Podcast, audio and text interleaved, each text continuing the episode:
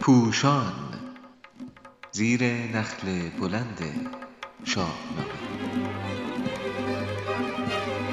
شاهنامه خوانی از زبان فردوسی خردمند شماره چهل و چهار. بهره برداری پشنگ. چاپ شده در روزنامه ستاره صبح در تاریخ 23 آذر 98 نویسنده علیرضا قراباغی. گوینده سوسن نصراللهی.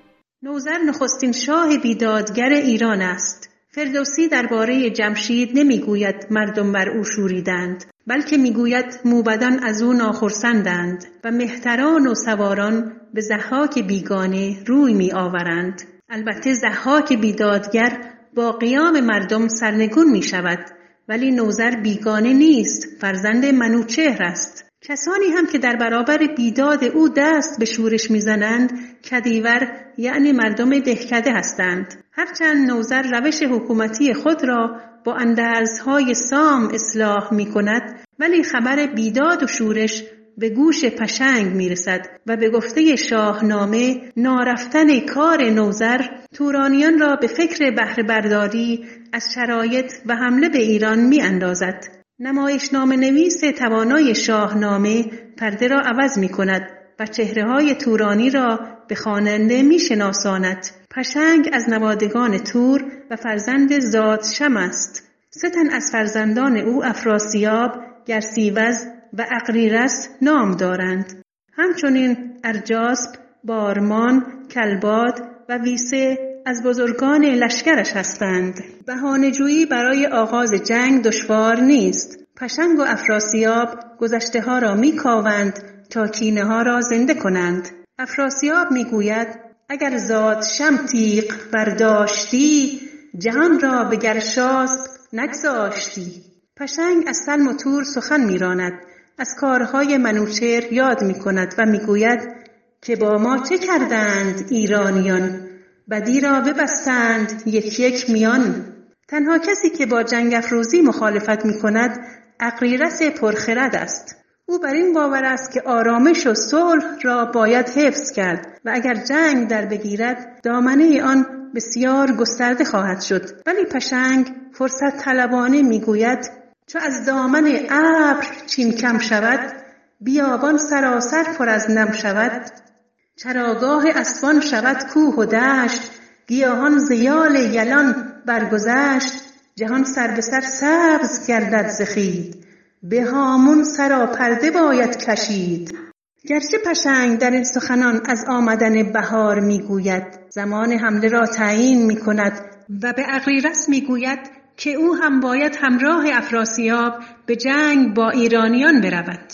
ولی زیرکانه اشاره می کند که ایرانیان آسیب پذیر شده اند و همچون ابری که چینهای پرپشت خود را از دست داده باشد پراکنده و کم پشت هستند. او میافزاید آنها همچون گندم به بار نشسته باید درو شوند و ما باید بر دلخواه خود را از این شرایط آماده به چنگ آوریم. یکی از ریزکاری های فردوسی آن است که در شرایط شکست پهلوان حماسی خود را با دلیل خیرتپسند از صحنه بیرون می‌برد تا هم نسبت به خدای نامکها و منابعی که در دست دارد وفادار بماند و هم شکست را به پای خاندان پهلوانی ایران ننویسد زیرا آنان پشت و پناه کشور و امید همیشگی ایرانیان هستند. در این شرایط بر پایه منابع ایران شکست می‌خورد و افراسیاب بر این سرزمین حکمرانی می کند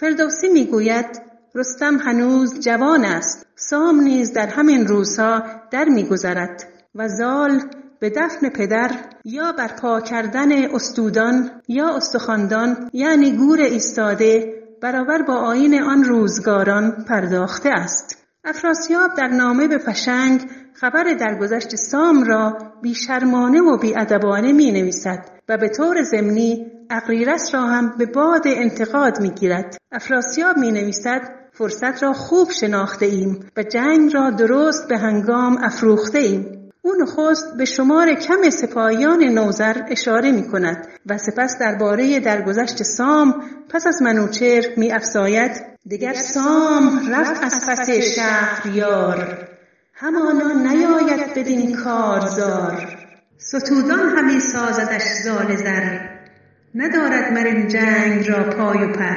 به هر کار هنگام جستن نکوست زدن رای با مرد هوشیار و دوست. چو کائل شود مرد هنگام کار از آن پس نیاید چنان روزگار. آنچه افراسیاب نمی‌فهمد این است که هیچ روزگاری برای آغاز کارزار نیکو نیست. فردوسی نشان می‌دهد که مرد هوشیار دوست نه افراسیاب بلکه اقلیرس است که گفته بود نیازاد شم شاه توران سپاه که ترگش همی سود بر چرخ ماه.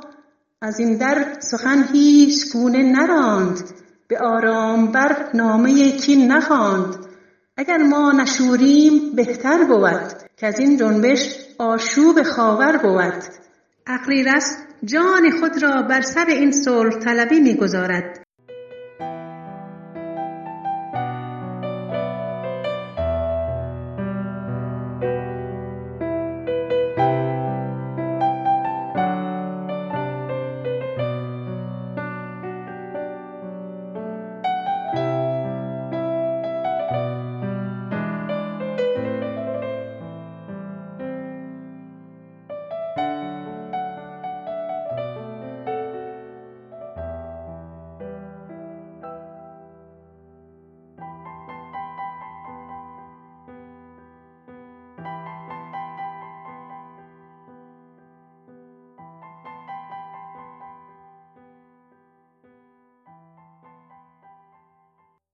ولی گذشت زمان درستی سخن او را نشان می دهد. حکمرانی تجاوزگرانه افراسیاب بر ایران دیری نمی پاید اما جنگی که برپا کرد سالها به درازا می کشد و سرزمین های بسیاری را دستخوش آشوب می کند و آرام را از همگان به ویژه از خود افراسیاب می گیرد.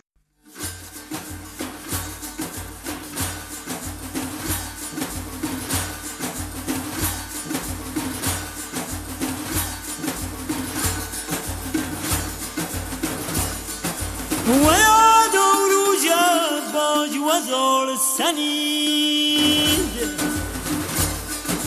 گل گوش کردی پوس بار کنید فدای نوت با صاحب زور و رخش بار بیندی شیر دل نلخ روسر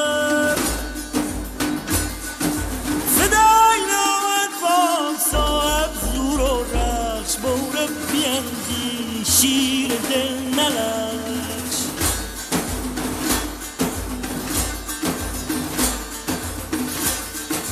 بوس بور رزم بپوشن نور ران به نیر کار رخش تکاور عشق پوس را میدان کردن بند و سوز مپرسو حوال پیلت روسم. عشق پوس را میدان کردن بند و سوز مپرسو حوال پیلت روسم. روسم. ریزه نخو و ریزه نخو وقت خوابم و ریزن نخواب. کی وقت خواب وقت داوای داو افراسیاب روسم وقت داوای داو افراسیاب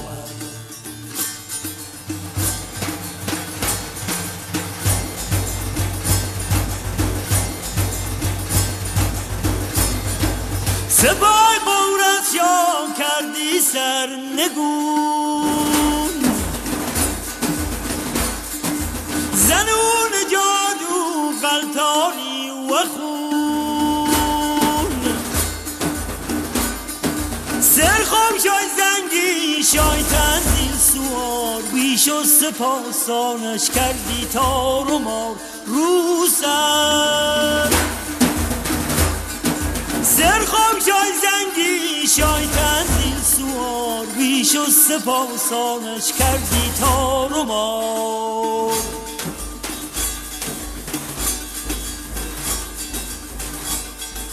لسر تا و پاس یا برگ من لسر تا و پاس یا برگ من بی دوست قرچ قرچ ریشه جرگ من نتاو دوی دل بی قرار بینایی دیدم جه خفتارم بینایی دیدم جه خفتارم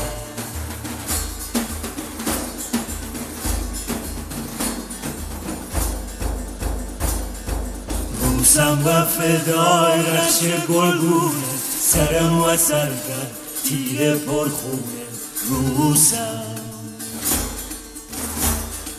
ایرانی تنیا و توش هنوزی رای امیدشان مکرنامی روسم روسم. فره رای روسم.